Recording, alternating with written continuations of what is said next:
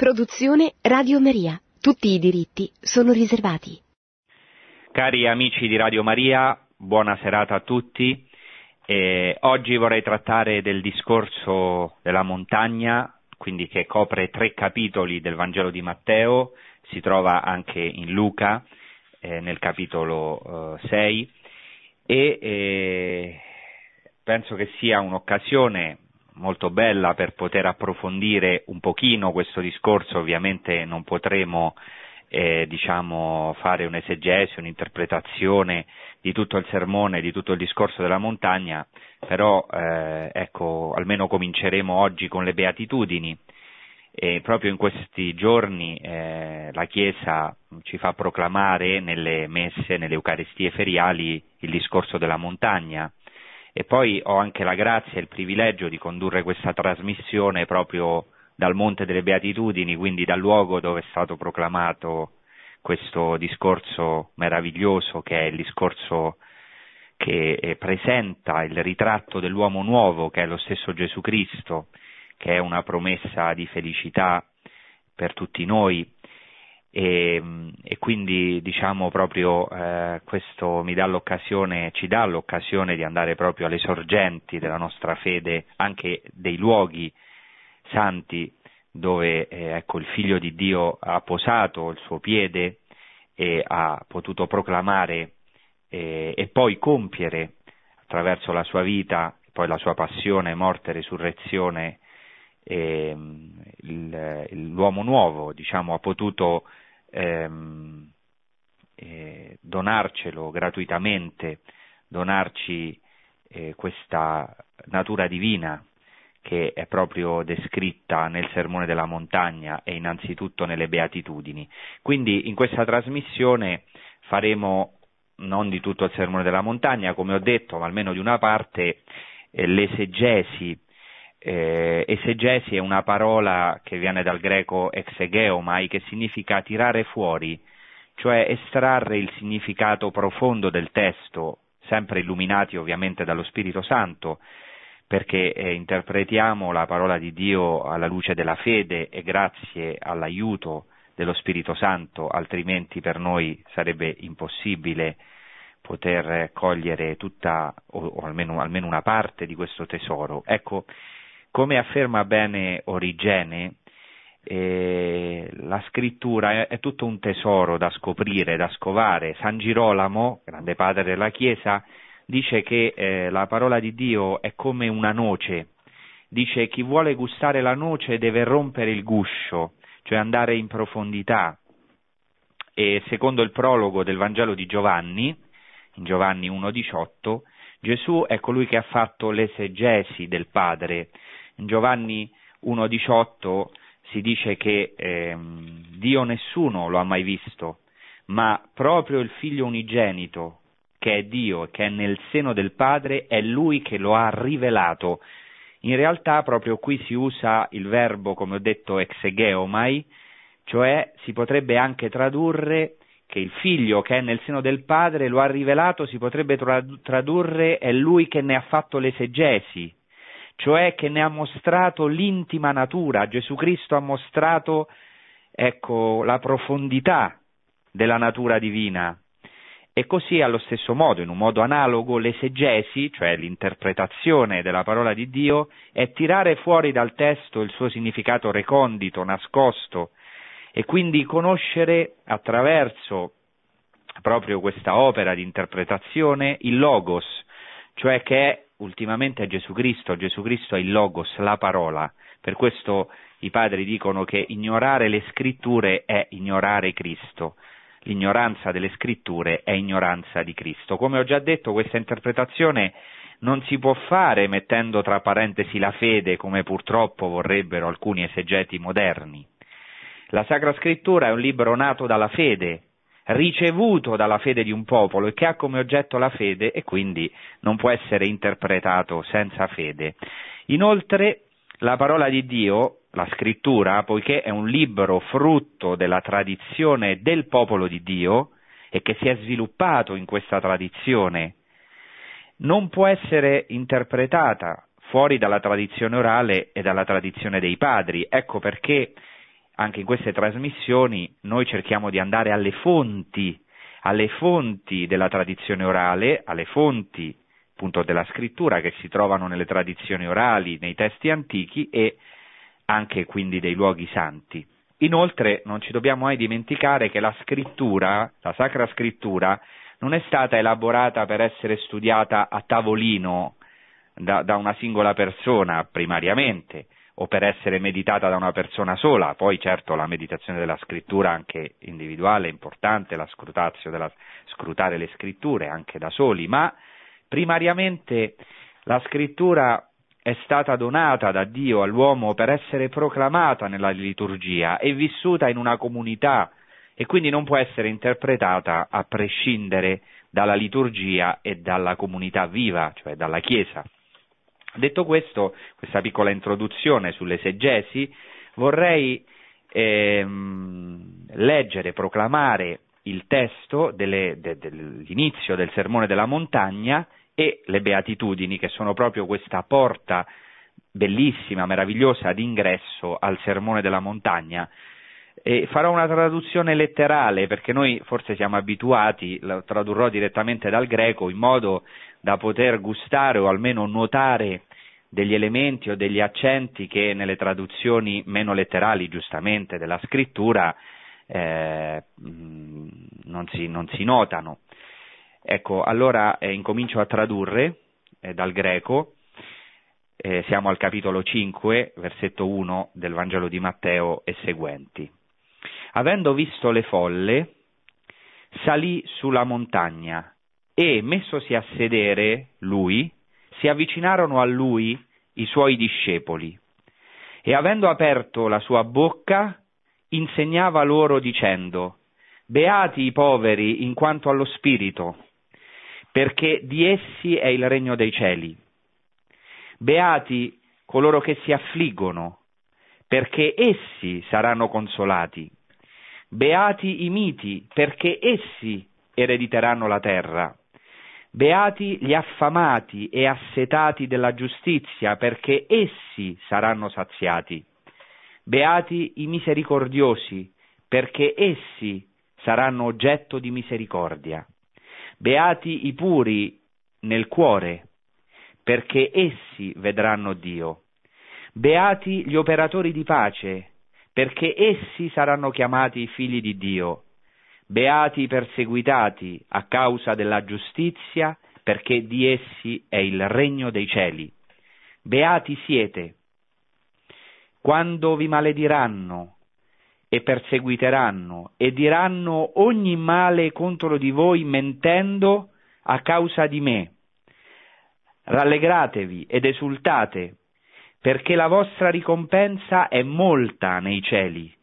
Così infatti hanno perseguitato i profeti, quelli prima di voi.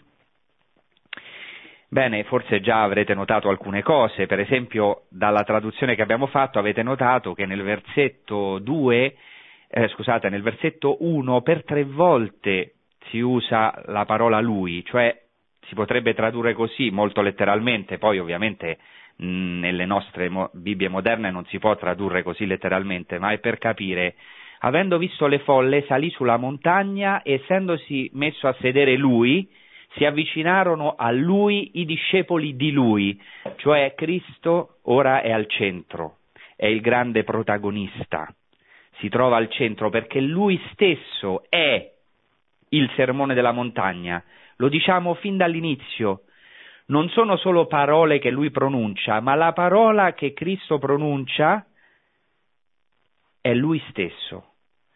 Ecco, la parola di Dio è Dio stesso. E ehm, potremmo dire che Gesù stesso è le beatitudini, non solo proclama le beatitudini, ma incarna le beatitudini. È lui il beato. Ecco, e poi abbiamo notato eh, molte volte come si usa, si insiste eh, su questi pronomi personali, beati i poveri in quanto allo spirito, perché di essi è il regno dei cieli, beati quelli che si affliggono perché essi saranno consolati. E poi c'è un cambio al voi. ecco, molto più personale, come vedremo tra poco. Questo è solamente per fare una introduzione, quanto è importante molte volte eh, ritornare sempre alla fonte eh, del testo originale. Per quanto riguarda una introduzione al Sermone della Montagna, dobbiamo subito dire che nel Sermone della Montagna Gesù Cristo dà la vera e definitiva interpretazione della Torah, per questo sale sul monte.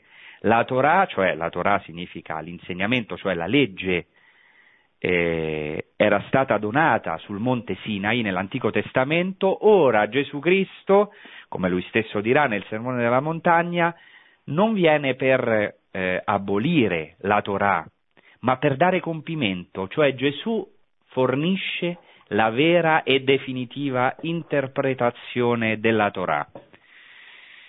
E, e, qui c'è un riferimento alla Torah orale, cioè si aspettava il Messia che doveva donare eh, l'interpretazione della Torah, cioè eh, il compimento della Torah scritta e orale. Dobbiamo capire una cosa, ecco, se noi andiamo alle fonti, alle sorgenti della nostra fede, quindi all'Antico Testamento e anche alla tradizione ebraica, dobbiamo capire che secondo la tradizione ebraica la Torah era stata data sul monte Sinai a Mosè e insieme alla Torah scritta era stata donata anche la Torah orale, cioè la sua interpretazione. Questo lo dice la Mishnah nel trattato Pirkei Avot, detti dei padri 1.1 e la Torah scritta è chiamata in ebraico Torah Shebichtav, cioè letteralmente Torah che è sullo scritto, la Torah scritta, mentre, attenzione, la Torah orale viene chiamata in ebraico Torah Shebealpe, Torah che è sulla bocca, ricordatevi questo termine, bocca, lo abbiamo adesso proclamato, non so se avete fatto caso, proprio all'inizio del Sermone della Montagna, la bocca di Gesù Cristo che si apre. Ecco, la Torah orale era chiamata Torah che è sulla bocca, perché oltre alla Torah scritta era necessario che da Mosè a Giosuè e poi eh, attraverso gli uomini della grande assemblea, i rabbini, eccetera, questa Torah venisse poi interpretata e donata eh, e fatta carne da maestro ai discepoli. Gesù Cristo, ecco, è il compimento anche è il vero, per così dire, il vero rabbino, è il vero maestro, per questo dice che insegnava, fa questa opera di insegnare. Ecco, Gesù adesso, abbiamo sentito, si siede, si siede sul monte, si siede sul monte e eh, insegna come in una cattedra, come vedremo. Cioè Gesù Cristo è il nuovo Mosè, sale sul monte, è il vero rabbì, Rabuni, è il Messia. Si afferma in un Midrash al libro del Coelet, cioè al Midrash, al libro di Coelet, si dice così. C'è una frase molto bella, in ebraico Torashe Adam Lamed Baolam Azeh Hevel Lifne Torato Shel Mashiach, traducendo la Torah che un uomo ha imparato in questo mondo è un nulla, è un soffio, è una vanità in confronto alla Torah del Messia. Cioè il Messia, nella tradizione ebraica, doveva dare la definitiva interpretazione della Torah, che è addirittura chiamata nuova Torah, non nel senso che annulla la Torah dell'Antico Testamento, cioè la Torah che Dio ha dato al Monte Sinai, sarebbe assurdo, la Torah che Dio stesso ha dato, no, nel senso, ma ne dà un'interpretazione così profonda, ecco, così eh, compiuta totalmente che sarà, come dire, nuova. Attenzione che questo si trova nei testi ebraici. Io qui ho vari testi, eh, sia antichi sia più recenti, in cui si dice questo, in cui gli ebrei ancora aspettano proprio questa Torah del Messia. La chiamano la Torah del Messia, Torato Shel Hamashiach. E così per esempio dicono i rabbini, commentando il libro del profeta Isaia 51.4 che dice una Torah uscirà da me e il Midrash eh, tradu- eh, dice una nuova Torah uscirà da me.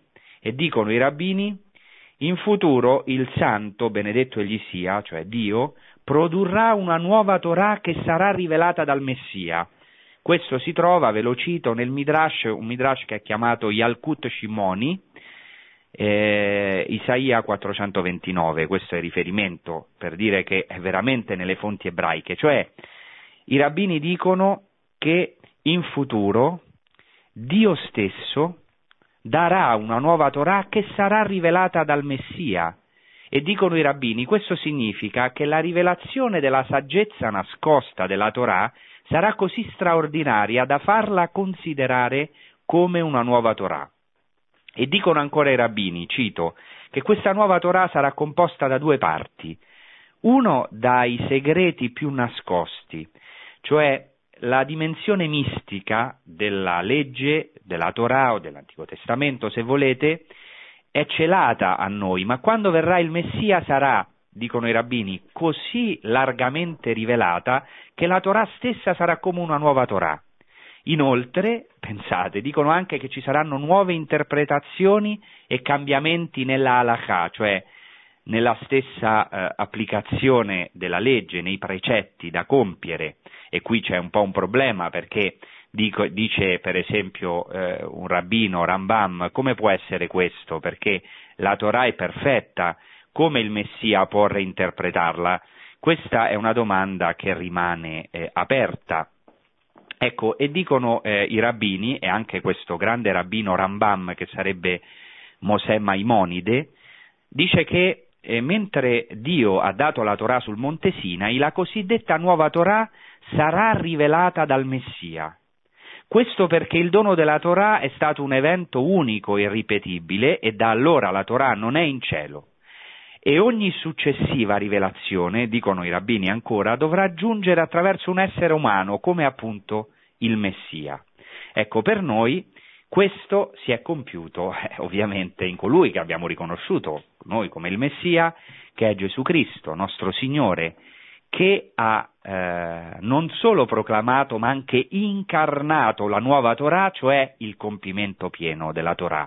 Dice Gesù Cristo, poco dopo, nello stesso sermone della montagna, non pensate, Matteo 5,17, non pensate che io sia venuto ad abolire la legge, la Torah, la legge vuol dire la Torah o i profeti, non sono venuto per abolire, ma per dare compimento, per dare compimento. Ecco, questo è fondamentale dirlo, diciamo, come introduzione. Quindi Gesù Cristo reinterpreta la Torah con la stessa autorità della sua origine, cioè con la stessa autorità di Dio, perché, ecco, noi sappiamo, abbiamo riconosciuto in Lui il Figlio di Dio, uomo e Dio, il Messia atteso da Israele e da noi, i pagani, da tutte le genti.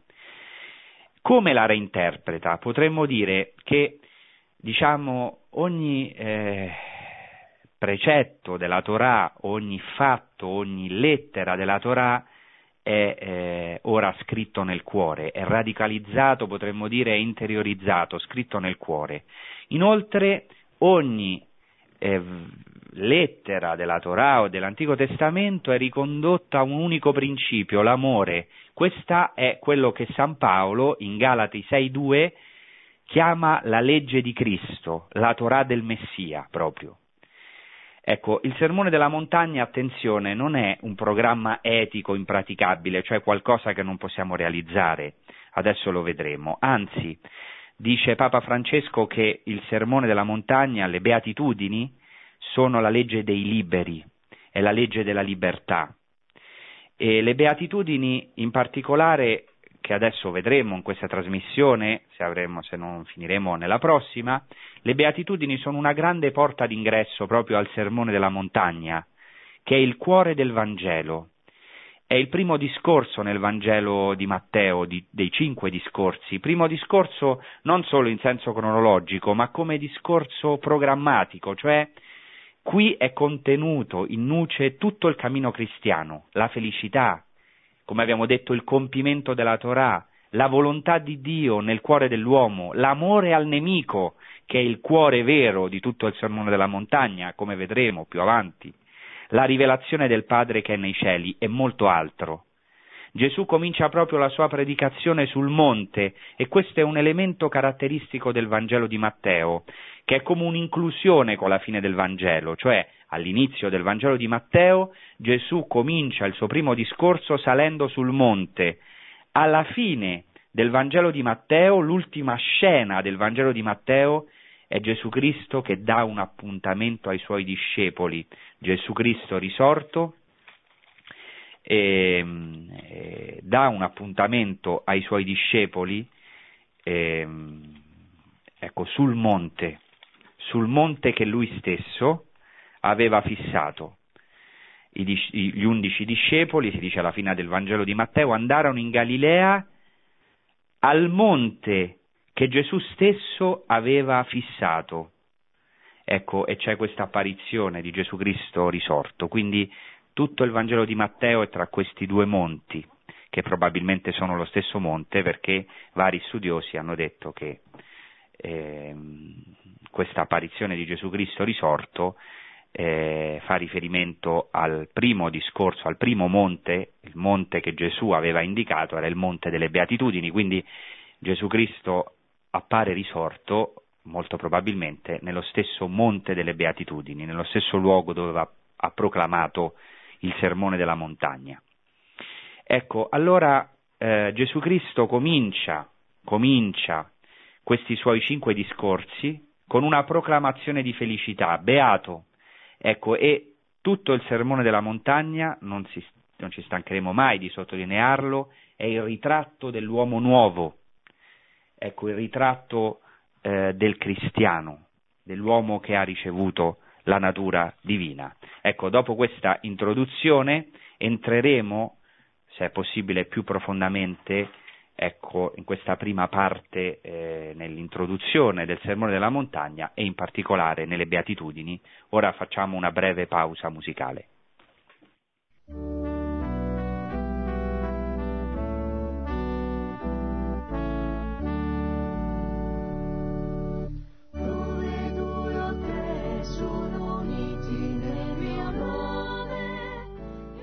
Bene, allora eh, saliamo insieme a Gesù Cristo, a queste folle e ai discepoli nello spirito eh, sul monte eh, delle beatitudini.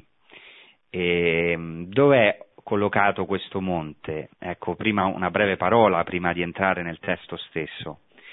In tutta la letteratura sui luoghi sacri non si trova mai un accenno a un santuario, a una chiesa o una cappella delle beatitudini, ma si parla solo di una montagna delle beatitudini, cioè del luogo dove si dice per tradizione che sia stato proclamato il sermone della montagna. Oggi di fatto c'è un santuario bellissimo, una chiesa eh, che si trova sul Monte delle Beatitudini, che forse alcuni di voi avete visitato, ma eh, diciamo che ci sono varie testimonianze sul luogo es- cercare di individuare nella tradizione il luogo santo, cioè il Monte delle Beatitudini, non sempre è stato facile. E, ehm, ecco, secondo le diverse tradizioni, eh, il Monte delle Beatitudini eh, si trova, mh, incomincia, cioè le pendici del Monte delle Beatitudini si trovano sopra Tabga, e, c'è un colle che si chiama eh, appunto Eremos, luogo deserto, noi abbiamo già parlato, dove Gesù si recava a pregare. Secondo alcune tradizioni, appunto, il Monte delle Beatitudini è un piano elevato che si trova sopra una grotta che oggi si può visitare, che si chiama in arabo Magaret Hayub, cioè la grotta di Giobbe, ora non vi spiego perché, che è proprietà dell'ordine francescano e sopra c'è un luogo, eh, i padri benedettini hanno eh, diciamo, il tacito permesso di mantenere questo luogo sacro che si chiama appunto anche Eremos, è un'altura molto vicina al lago, eh, molto vicina a Tabga. Perché questo luogo? E, tra l'altro vicino a questo luogo è stato trovato anche da Bagatti, un pioniere archeologo francescano, eh, è stata trovata una chiesa bizantina eh, per cui diciamo, sarebbe stato un luogo venerato proprio vicino a Tabga da tempo antico. La testimonianza, la fonte più antica è la pellegrina Egeria, pellegrina spagnola, che ci dice, eh, la sua testimonianza è riportata, eh, anche se l'abbiamo persa, è riportata da mm, Pietro Diacono, monaco di Montecassino, che ci ha, grazie a Dio, copiato perché de- dietro di noi ci sono monaci che hanno fatto dei lavori incredibili, ecco, copiando testi. Nel 1137 ci riporta questa testimonianza di Egeria che è molto più antica, cioè risale al 383 d.C. Ci dice così Egeria, vicino alle sette fonti, cioè vicino a Tabga, eh, nel quale il campo il Signore saziò il popolo con cinque pani e due pesci, dice di là verso la montagna, che è là vicina, si trova una grotta sulla quale il Salvatore salì e proclamò le beatitudini. Questa tradizione antichissima che risale a Egeria, forse risale eh, diciamo ancora più indietro, molto probabilmente è da attribuire ai giudeo-cristiani di Cafarnao. Sappiamo che a Cafarnao c'erano degli ebrei che avevano abbracciato il Messia e quindi eh, avevano conservato i luoghi. Ma con l'andare del tempo la localizzazione del posto delle beatitudini sembra salire sempre più in alto, cioè i pellegrini, ehm, diciamo attraverso le tradizioni che ascoltano, ehm, venerano sempre più in alto questo monte delle beatitudini, eh, fino a raggiungere la cosiddetta montagna degli alberi benedetti, dove oggi mi trovo, dove oggi anche c'è la Domus Galilee.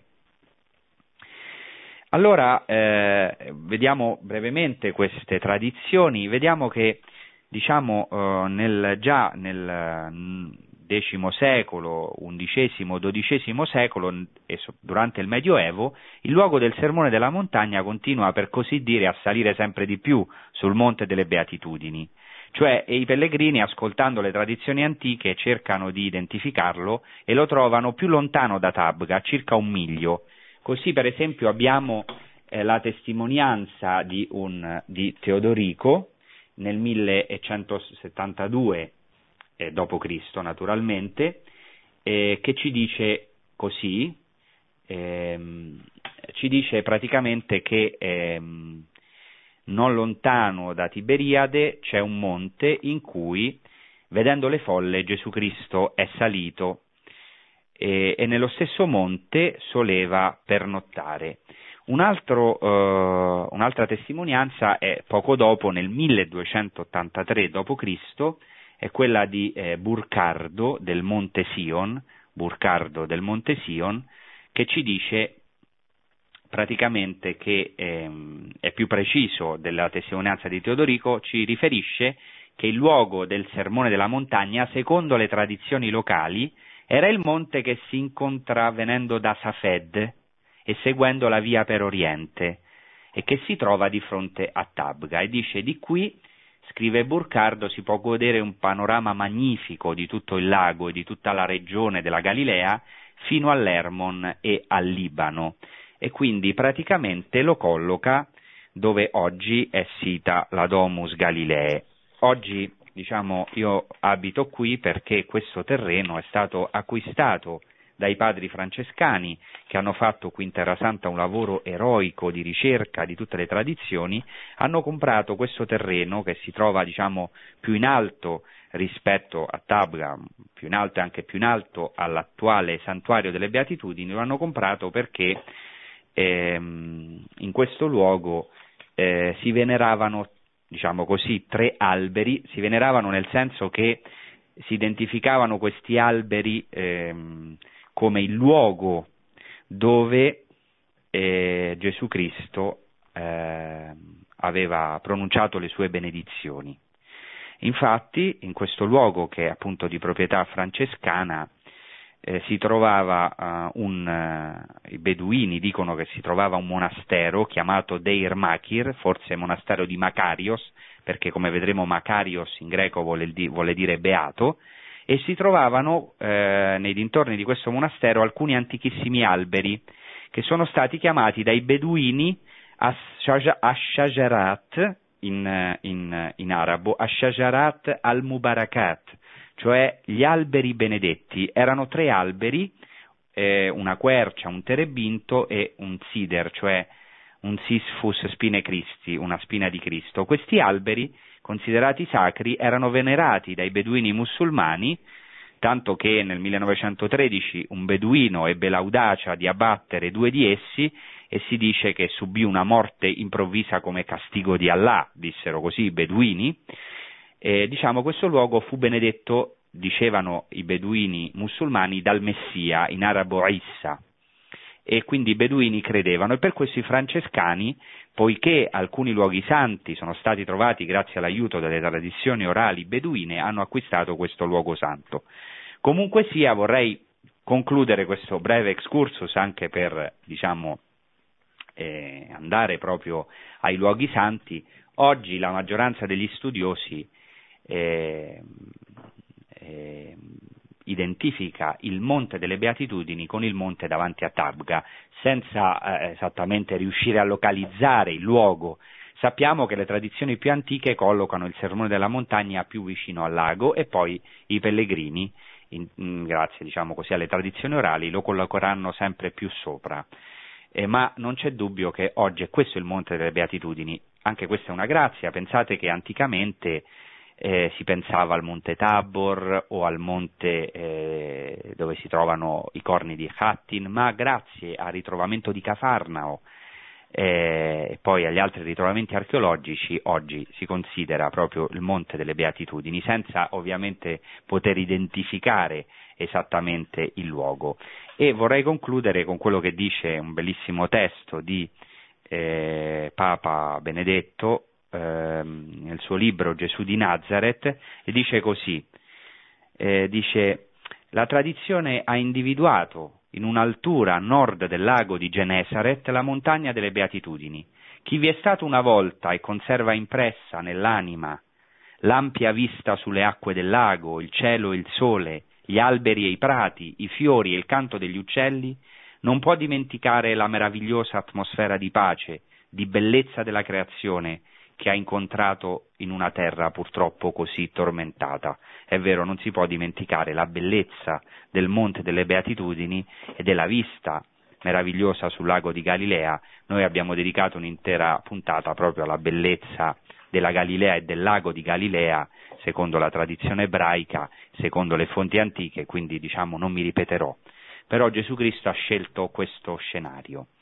Entriamo quindi avendo fatto una panoramica diciamo, sul contesto anche storico, anche concreto, perché eh, non ci dobbiamo dimenticare, anche se non possiamo identificare esattamente il posto, anche questo è un bene, diciamo, eh, perché eh, Gesù Cristo eh, è in cielo, è vivo e non, dice lui stesso alla Samaritana, verrà il tempo in cui eh, non mi adorerete più né a Gerusalemme né sul monte Garizim, ma i veri adoratori adoreranno il Padre in spirito e verità, se da una parte questo è vero, dall'altro però non dobbiamo mai dimenticarci che la nostra fede è storica, che veramente il Figlio di Dio ha posato i suoi piedi su questo monte, veramente Gesù Cristo ha proclamato il sermone della montagna e storicamente lo ha incarnato in sé, lo ha vissuto in sé, lui è stato il povero, l'affamato,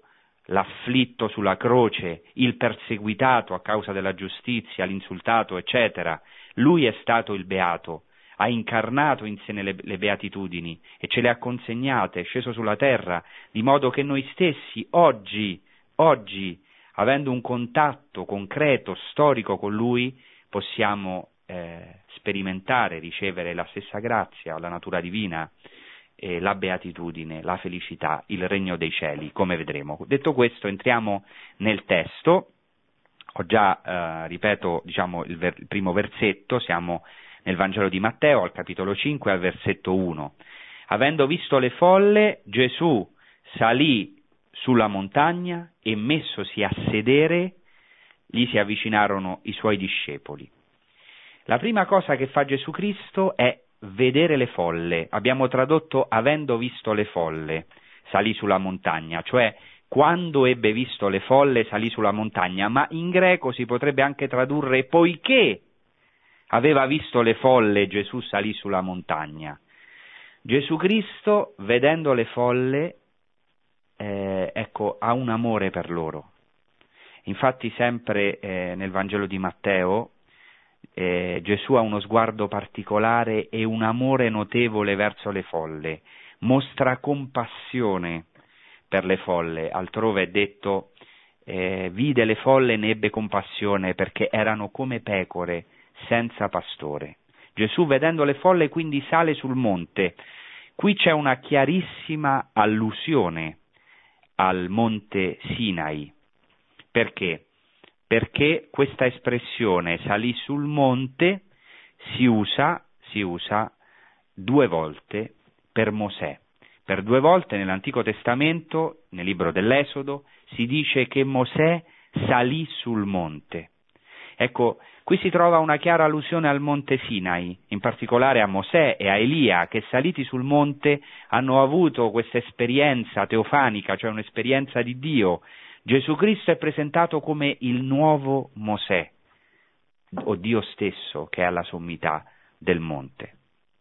E dice che, messosi a sedere, Gesù, dopo aver visto le folle ed essere salito sul monte, si siede come anche altrove in Matteo. Il monte è la cattedra, per così dire, di Gesù Cristo, come il monte Sinai fu lo scenario del primo insegnamento di Dio. Anche lì arrivarono folle. E, e, nel monte Sinai dice la tradizione ebraica che quando il popolo, le folle del popolo arrivarono al monte Sinai, arrivarono malate, stanche, povere, affamate e Dio attraverso la sua parola, attraverso la sua Torah, guarì le folle. È qualcosa molto di più di una legge, ma è un incontro con Dio che trasforma l'esistenza del popolo, che lo fa veramente popolo di Dio. Così, ecco, come il Monte Sinai fu lo scenario del primo insegnamento di Dio, adesso il monte è la cattedra di Gesù Cristo. Egli siede, ecco, al, nel Monte Sinai eh, Dio dà la Torah al popolo, dalla sua bocca, è molto importante questo termine. E così ora Gesù Cristo, come vedremo, apre la bocca.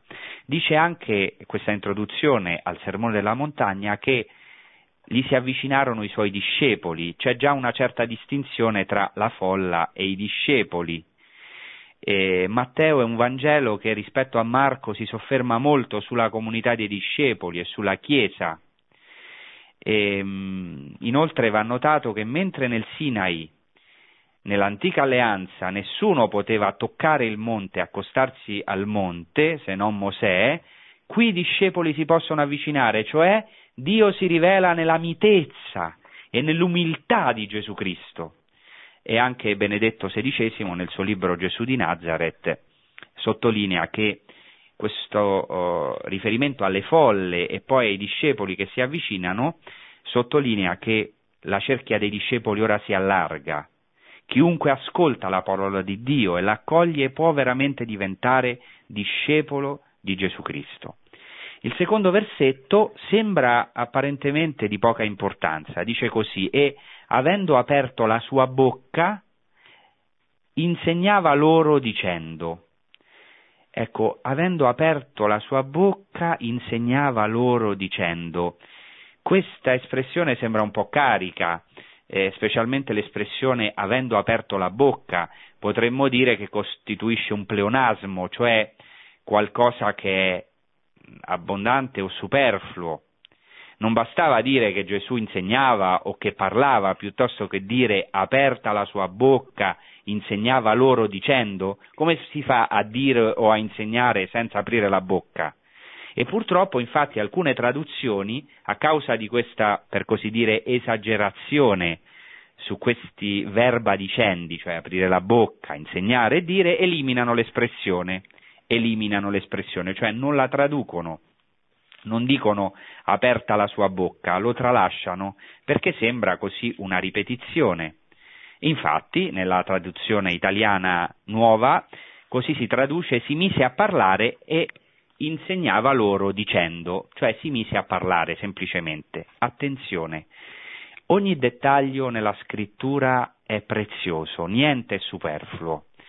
Eh, Gesù apre la sua bocca, La bocca è un termine importantissimo nella scrittura, specialmente se riferito a Dio.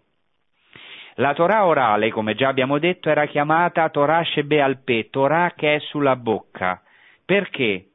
Perché nella tradizione ebraica ehm, il popolo l'ha ricevuta dalla stessa bocca di Dio.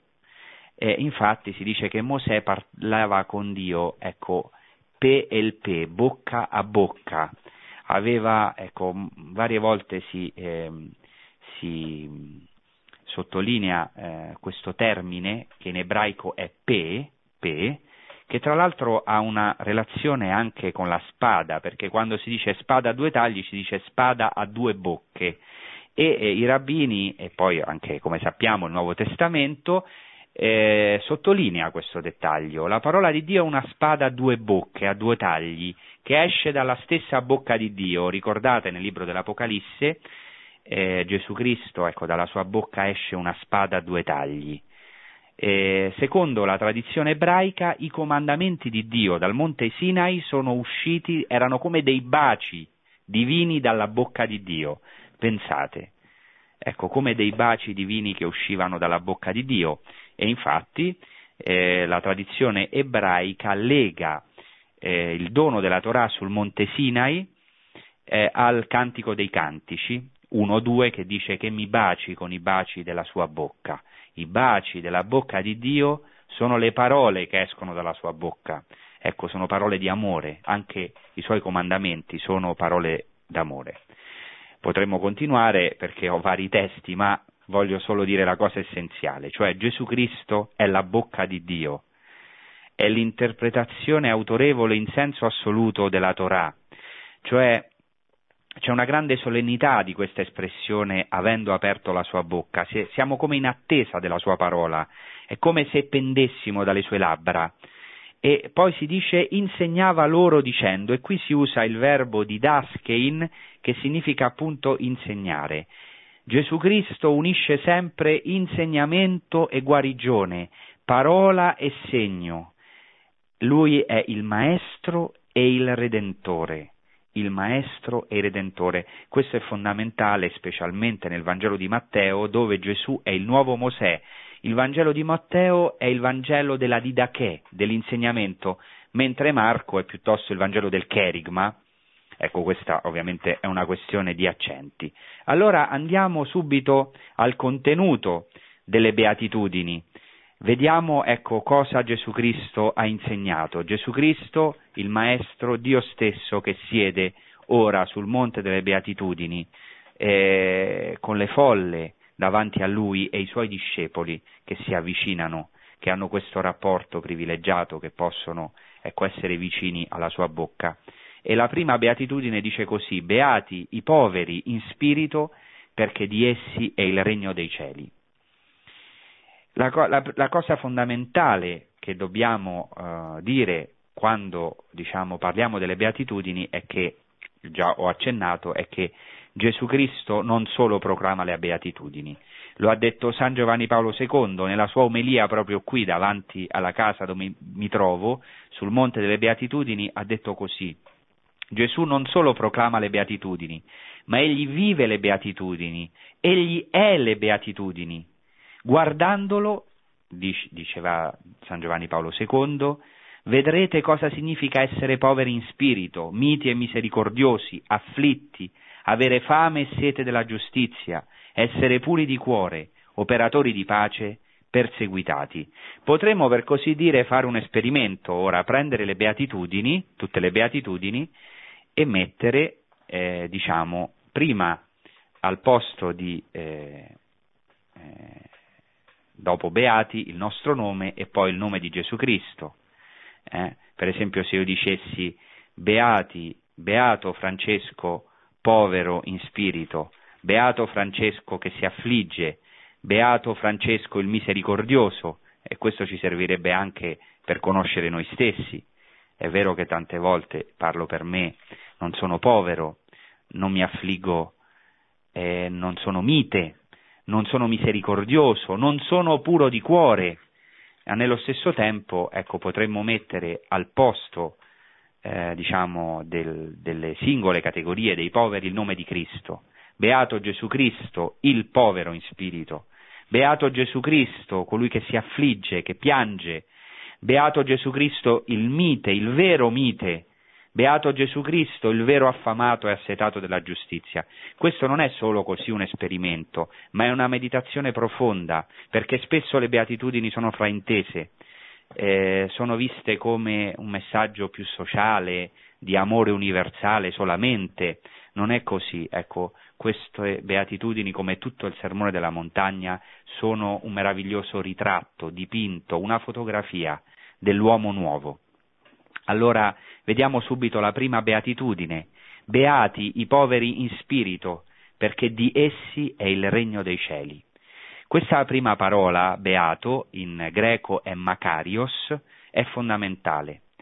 Il sermone della montagna è innanzitutto la proclamazione della felicità.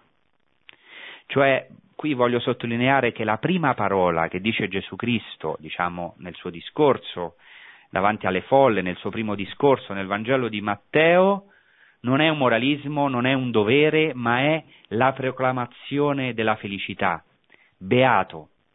Ecco, questo è fondamentale perché eh, si trova anche nella scrittura. Nella scrittura si trovano cosiddetti macarismi, cioè delle beatitudini. Potremmo leggerle, ma sono numerosissime nell'Antico Testamento. Per esempio si dice beato chi confida in Dio, beato chi è paziente nella correzione di Dio, il martirio è considerato la beatitudine suprema, si dice beato l'uomo che teme il Signore e trova grande delizia nei suoi precetti, eccetera. Moltissime beatitudini. Ma qui voglio sottolineare che il libro dei Salmi, dove si trovano la maggioranza delle beatitudini, comincia proprio con una beatitudine. Il Salmo 1, 1.1, comincia così. Ashrea ish asher lo alach ba'atzat reshaim. Beato l'uomo, potremmo da, tradurre felicità dell'uomo che non segue il consiglio degli empi. Beato l'uomo che non segue il consiglio degli empi. C'è una meravigliosa assonanza in questo salmo, per questo gli ebrei, quando sentono le beatitudini, pensano subito, sanno a memoria il primo salmo, il primo versetto del primo salmo, dove c'è un'assonanza, Ashre Haish Asher, beato l'uomo che, felicità dell'uomo che. Quando si parla delle beatitudini, un ebreo pensa subito a il Salmo 1, al primo versetto del Salmo 1, che comincia dicendo Beato l'uomo. Potremmo dire così che tutto il libro dei Salmi, che è eh, il rituale della vita dell'uomo, comincia con la felicità, con una proclamazione della felicità, beato. Questo versetto 1 del Salmo 1 fa introduzione non solo al Salmo primo, ma a tutto il Salterio. Il Salterio comincia con Beato l'uomo, quindi proclama la felicità dell'uomo, la beatitudine dell'uomo e finisce con Alleluia, il Salmo 150. L'ultima parola del Salmo 150 è Alleluia, cioè lodate il Signore, lodate Dio, lodate il Signore, Alleluia. Tutto il Salterio, cioè tutta la vita dell'uomo, è racchiusa tra la sua beatitudine e la lode di Dio. È come un percorso, come l'uomo può essere felice, Ecco, percorrendo tutto il salterio, che significa anche eh, i 150 salmi dove sono nascoste le nostre angosce, i nostri pianti, le nostre povertà, e come anche le nostre gioie, e culmina con la lode di Dio.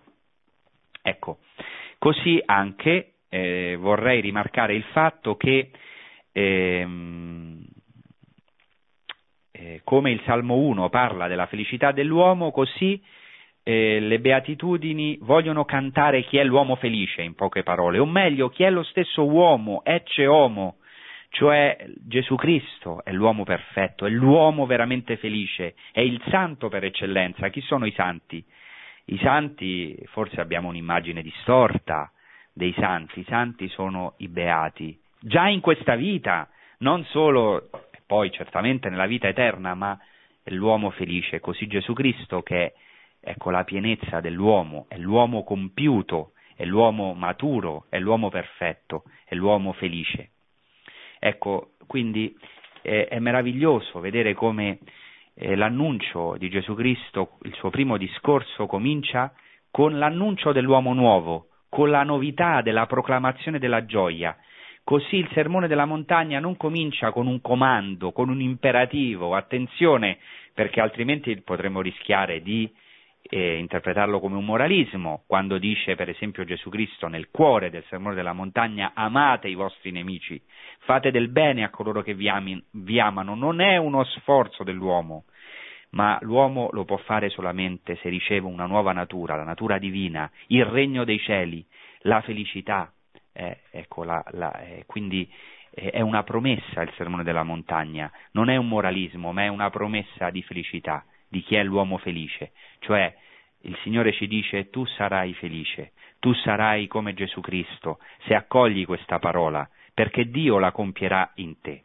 La prima beatitudine dice appunto beati i poveri in spirito perché di essi è il regno dei cieli e eh, diciamo eh, non ho tempo ovviamente adesso di affrontare la prima beatitudine, ma era importante fare queste premesse proprio per poter entrare nell'ambiente e anche fare un'introduzione al sermone della montagna, ma voglio solo dire che ci può sembrare che queste beatitudini siano totalmente paradossali. Come si fa a proclamare felici dei poveri, degli afflitti, i miti, i misericordiosi, i perseguitati? Come si può dire che sembra, diciamo, qualcosa di totalmente paradossale? E anche questo è fondamentale. E Gesù Cristo non viene a dire cose scontate. Gesù Cristo non viene a dire cose che capiamo così, eh, facilmente. Ecco, Gesù Cristo viene veramente dal cielo a donarci la pienezza eh, della legge e soprattutto nei nostri cuori, la natura divina. E solo chi ha lo Spirito di Dio, chi riceve poco a poco questa natura, può scoprire il tesoro immenso. Più si leggono queste beatitudini e più forse eh, tante volte ci vediamo mancanti di fronte a queste beatitudini, ma nello stesso tempo si scoprono come un tesoro. Ecco, la prima beatitudine proclama beati i poveri in spirito perché di essi è il regno dei cieli. Non vengono proclamati i poveri semplicemente perché non hanno nulla, eh, diciamo materialmente, vengono proclamati i poveri in spirito. E ehm, diciamo questa parola nell'Antico Testamento ebraico è ani, traduce il termine ani, in greco è ptochos, e dobbiamo capire che questo termine, ptochos, eh, povero, è molto più che povero, per così dire, è mendicante. Ai tempi di Gesù eh, nel linguaggio si usavano tre termini greci per indicare, diciamo, eh, lo stato di una persona nella società.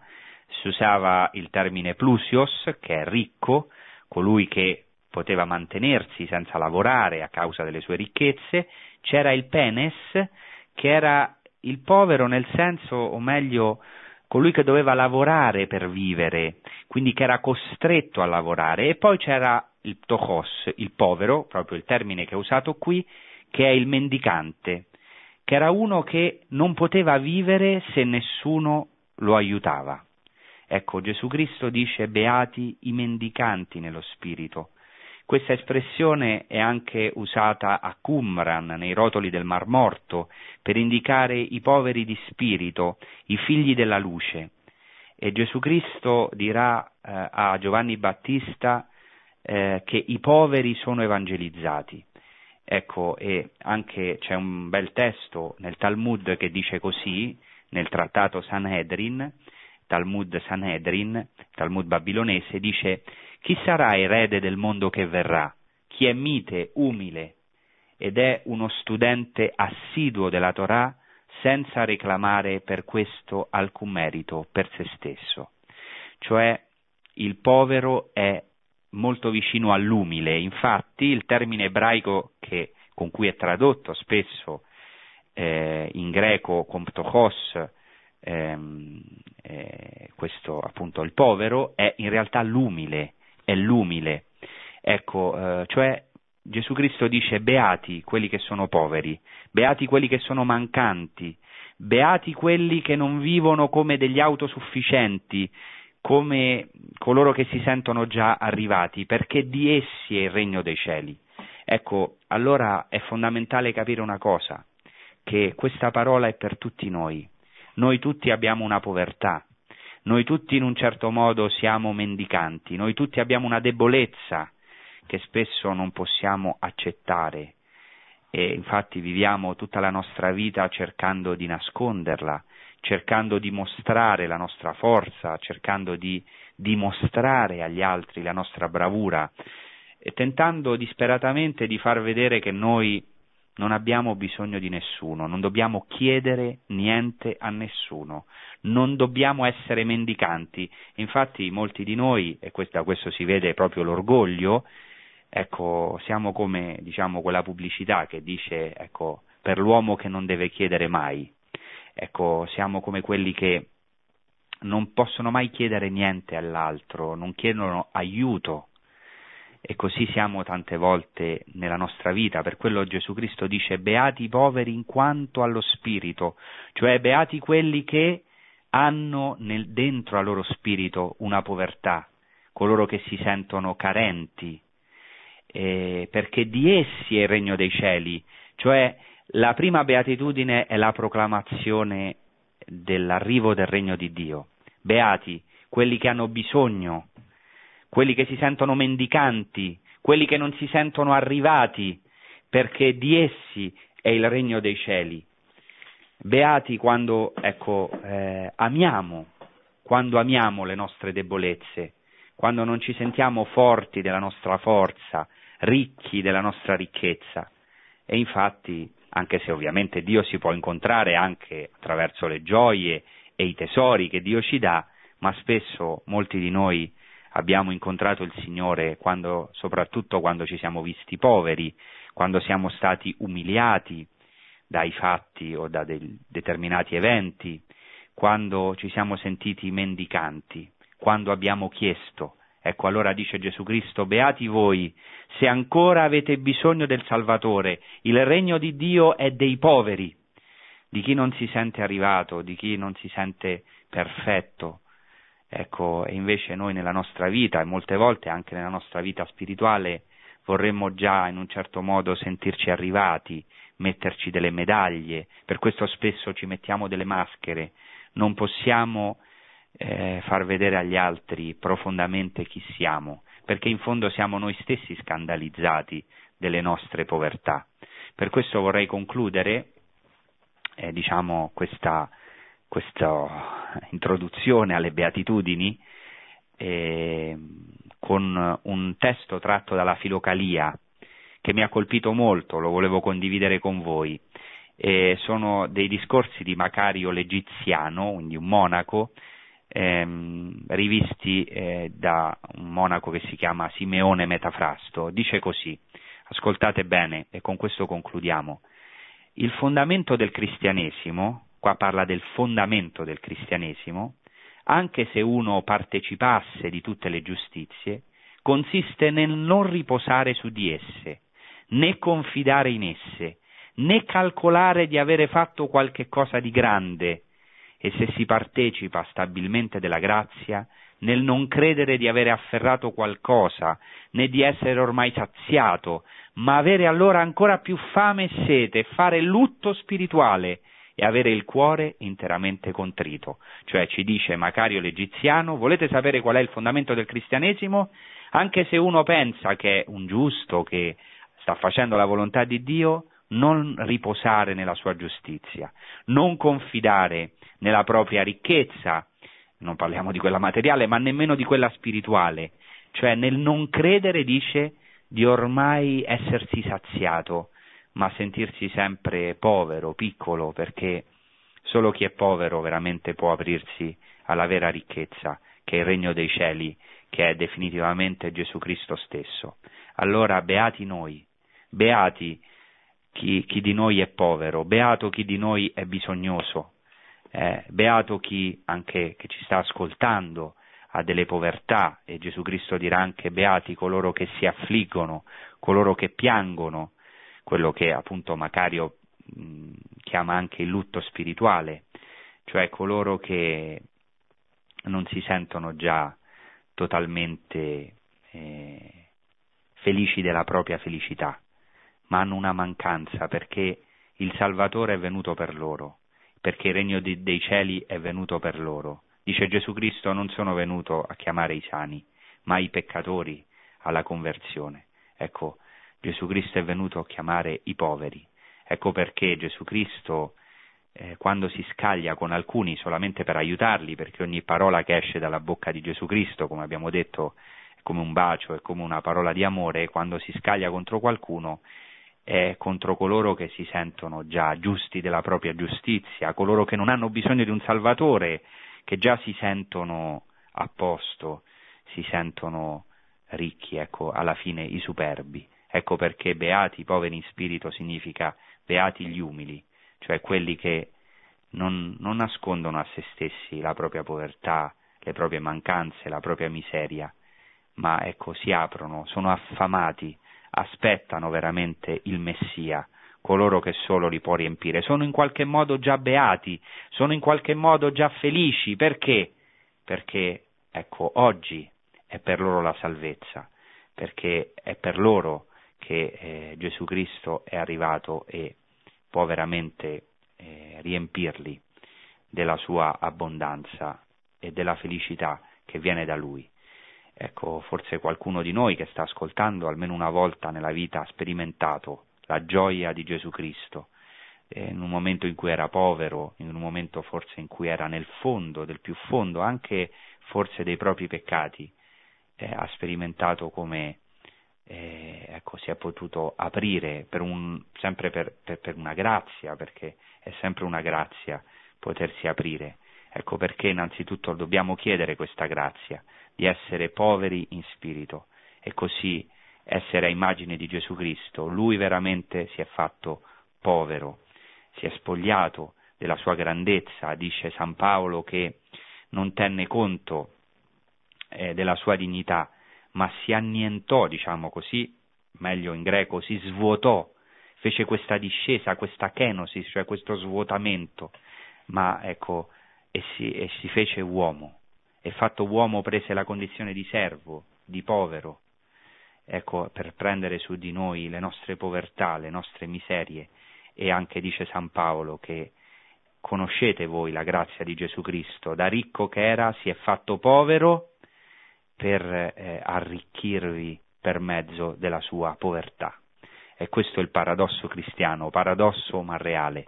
Facendosi povero Gesù Cristo ci arricchisce ecco, eh, perché eh, prende su di, no, su di sé le sue povertà e ci dà, cioè prende su di sé le nostre povertà e ci dà l'immensità della sua ricchezza.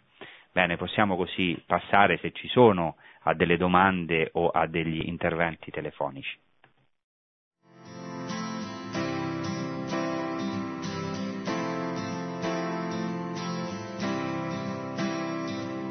Beato il popolo scelto da Pronto? Buonasera padre, sì, vengo subito al sodo. Mm, io devo dire di avere Eh, interpretato sempre male qualcosa e quindi lei l'ha chiarito e la ringrazio. Eh, intanto io pensavo che essere poveri di spirito in questo caso fosse il non avere assolutamente attaccamenti a ciò che è materiale eh, dal denaro in poi. Questo era. Sì. Invece mi accorgo che eh, non era assolutamente l'argomento giusto. E l'altro è che... Chiama appunto- lei? Prego? Il suo nome, per favore? Cesira. Bene. Ecco. Sì. E l'altra cosa è ehm, quello di, di chiedere, cioè eh, io vengo a volte rimproverata mh, di non chiedere, eh, che però non lo faccio per motivi di orgoglio, di superbia o, o perché mi senta mh, superiore a qualcuno, ecco no, perché mi sembra che chiedendo agli altri qualcosa quasi lo costringo a, a- a servirmi, a, a sacrificare qualcosa di, di se stesso per servire me. Ecco, queste sono le due cose. Ah. Quindi se lei mi vuole correggere No, dandomi... no, no, va bene. Grazie. No, Bene, riguardo, riguardo, alla prima domanda, allora ancora non abbiamo concluso la prima beatitudine perché ho dovuto fare un po' un'introduzione, poi di fatto mi sono un po' allungato, però su eh, dei dettagli che mi sembravano in, poi importanti per fare diciamo, un'introduzione, per cui è chiaro che qui Gesù Cristo parla di una povertà molto più profonda che la povertà materiale, però attenzione che spesso, cioè che sempre la povertà anche materiale è poi un'espressione eh, di una povertà più interiore, o meglio di una ricchezza che, che uno ha ricevuto. Eh, Gesù Cristo dà delle parole molto chiare e non le dà solamente ai monaci perché ai tempi di Gesù Cristo non c'erano monaci, non c'erano diciamo, suore né eh, preti diciamo, eh, consacrati come noi oggi li intendiamo, ma dice a un giovane se vuoi essere perfetto va, vendi quello che hai e dallo ai poveri. E poi vieni e seguimi perché ecco, eh, non si può diciamo, essere, avere povertà di spirito se si è attaccati o se si ha l'idolatria delle ricchezze materiali. E questo è fondamentale, chi mette il suo cuore nelle ricchezze, nei beni, mm, non può aprirsi a Dio, quindi di fatto la posizione è un po' più sfumata, ma la vedremo la prossima volta, no? Eh, non è però una povertà solo materiale, è qualcosa di molto più profondo. Per riguardo alla seconda, è vero, noi abbiamo un problema che non sappiamo chiedere, anche io molte volte nella mia vita non mi piace tanto chiedere, perché allora gli altri, diceva Cesira, mi devono servire, si devono sacrificare. Eh, eh, esatto, è proprio quello il problema, che ci vuole molta umiltà e povertà per lasciarsi servire. E infatti qual è il problema di Pietro, per esempio, nella lavanda dei piedi, che non accetta che Gesù gli possa lavare i piedi. Tu non mi laverai mai i piedi. Ecco, eh, noi abbiamo lo stesso problema. No, eh, oltretutto eh, non diamo agli altri l'occasione di poterci servire, di potersi sacrificare per noi, di avere anche una certa ricompensa. Eh, e allora eh, dobbiamo stare attenti perché spesso dietro a questo fatto di non voler disturbare gli altri o a non, non voler essere serviti, tante volte senza renderci conto eh, si manifesta un po' il nostro orgoglio. Infatti molte volte ci vuole molta più umiltà a lasciarsi servire che a servire, a lasciarsi amare, diciamo che ad amare, no? In questo senso voi mi capirete in che senso lo dico. Eh, alcune volte dobbiamo accettare di eh, ricevere gratis, e, e tante volte questo anche da Dio, noi davanti a Dio vorremmo mettere le nostre medaglie, le nostre opere, ma di fatto eh, il segreto è lasciarsi amare da Dio, accettare, ecco, accogliere Gesù Cristo che viene da noi come povero per servirci a lavarci i piedi. E per quello eh, abbiamo sempre da imparare da questa umiltà, non dobbiamo con questo diciamo, scandalizzarci. Dicevo, è importante che non ci sentiamo arrivati. Dice Gesù Cristo, imparate da me, che sono mite e umile di cuore. A me sempre mi impressiona questa parola, perché io personalmente vedo come ho sempre da imparare dalla mitezza e dall'umiltà di cuore e avrò sempre da imparare e mi, sempre, mi sento sempre molto orgoglioso e molto superbo davanti all'umiltà di Cristo che ha preso l'ultimo posto. Bene, sentiamo il prossimo intervento, la prossima domanda, prego. pronto? Sì, pronto. Pronto, buonasera, Nicoletta da Perugia. Eh, gradirei veramente molto eh, la spiegazione della beatitudine beati coloro che hanno fame e sede di giustizia perché saranno saziati. Dato che a volte qualche piccolo torto si riceve, è vero che il mio gioco è suave, eh, però poter ehm, vedere eh, eh, la giustizia. Che, se, cioè, che, che voleva dire Gesù? Bene, grazie della domanda. Bene, lo vedremo anche nella prossima puntata, ma ehm, essere affamati e assetati della giustizia non è solo essere affamati e assetati della giustizia umana, quello sarebbe molto poco, o solo della della giustizia divina nel senso vedere come Dio un giorno farà giustizia. La giustizia nel sermone della montagna, si deve bene leggere il sermone della montagna, eh, tutti i capitoli 5, 6 e 7 per capire qualcosa, la giustizia è qualcosa di molto più profondo perché nella beatitudine si dice beati voi eh, perse- beati perseguitati per causa della giustizia e poi si dice beati siete ehm, quando vi malediranno e perseguiteranno e diranno ogni sorta di male contro di voi mentendo per causa mia. Quindi vuol dire che è Gesù Cristo la giustizia, cioè prima si dice beati perseguitati per causa della giustizia e poi si dice beati voi quando sarete perseguitati a causa mia. Chi è la giustizia? Gesù Cristo stesso. È la giustizia della croce. E qual è la giustizia della croce? Amare i propri nemici. Questa è la totale felicità dell'uomo. è chiaro che per fare questo c'è bisogno di una nuova natura, come Gesù Cristo ci ha salvato, è vero, dalla croce, mentre facevano a lui un'ingiustizia, tremenda, la più grande ingiustizia della storia, Gesù Cristo, sia nel Getsemani che nella croce, vedeva in lui tutte le ingiustizie terribili che noi abbiamo subito o che gli uomini hanno, e le donne hanno subito nel corso della storia. E Gesù Cristo poteva rispondere facendo giustizia, non lo ha fatto, ha uh, mostrato un'altra giustizia, che è la giustizia della croce, eh, che eh, il Signore ci vuole donare, ma lo vedremo comunque, diciamo, eh, nelle prossime puntate perché adesso non posso sintetizzarlo così in breve. Grazie, passiamo al prossimo intervento. Pronto? Pronto? Sì. Ciao Francesco, sono dalla Spezia, sono Luisa della prima comunità Ceparana.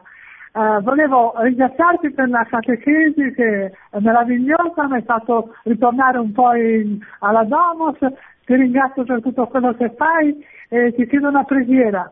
Eh, il Signore mi, ha, mi chiama a, ma, a, a, mi mancano le parole, dai, ma ha permesso che di associarmi alla sua croce mi ha dato un tumore, dovrei, eh, dovrei essere operata il 6 di, di luglio. Una preghiera, eh? Bene Luisa, senz'altro ti ricorderò, eh, prego per te specialmente nell'Eucaristia, ti ricordo, grazie, anche tu prega per noi e anche offri un po' delle tue sofferenze se è possibile anche per le missioni e per anche la Terra Santa. Grazie. Passiamo al prossimo intervento. Pronto? Sì, pronto? Sì, sono Maurizio da Napoli. Sì, buonasera. Sì, eh? Buonasera. Le volevo, le volevo chiedere, eh, siccome si parlava delle beatitudini, eh, insomma delle tutte le sofferenze che eh, dobbiamo accettare e andare avanti. Eh, siccome sono successe eh, recentemente delle cose nella mia famiglia, ho perso venerdì eh, mio fratello giovane ah, e ci è sembrato qualcosa di, qualcosa di uh, enorme, di grande da, da sopportare, no? proprio perché poi mio fratello, non perché era mio fratello, riconosciuto da tutte le persone che lo conoscevano, insomma una persona mite, che ha aiutato sempre tutti, amici, parenti, non si è mai tirato indietro, anzi è stato questo forse che lo ha, lo ha stroncato, la fatica enorme per aiutare continuamente tutti gli altri. E mi dispiace dirlo e mi perdoni eh, quello che sto dicendo, e ci ha un po' fermato, almeno a me personalmente, mi ha posto una serie di dubbi eh, del perché poi il nostro Signore ci, insomma, ci ha caricato di una cosa così pesante nonostante mio fratello abbia fatto tantissimo. Bene Maurizio, guarda, sono molto vicino alla tua famiglia, anche a te, è chiaro che quando si perde una persona così cara eh, non è mai facile e il primo, eh, il primo moto così, la prima cosa che ci vengono sono dei combattimenti, dei dubbi, no? E questo è normale quando viviamo delle cose molto così forti nella nostra vita, eh? Ecco, però eh, me mi ha sempre colpito e ti consiglio di leggerlo, quello che dice Sant'Ambrogio, Sant'Ambrogio gli è morto anche a lui un fratello, si chiamava Satiro, e ha scritto un'omelia e ti consiglio di trovarla, la puoi trovare in internet. E lui dice, tra le tante cose bellissime, perché ha sofferto molto per la morte di suo fratello, ha detto, ecco però eh, anche se ci dispiace, cioè sentiamo un grande vuoto per il distacco, siamo addolorati, ma nello stesso tempo siamo felici eh, per questo fratello, perché ecco, è come uno che va eh, in un viaggio stupendo, eh, perché veramente il regno dei cieli esiste, veramente c'è la vita eterna, Cristo è veramente risorto dai morti e, e noi non moriamo, andiamo verso la vita vera.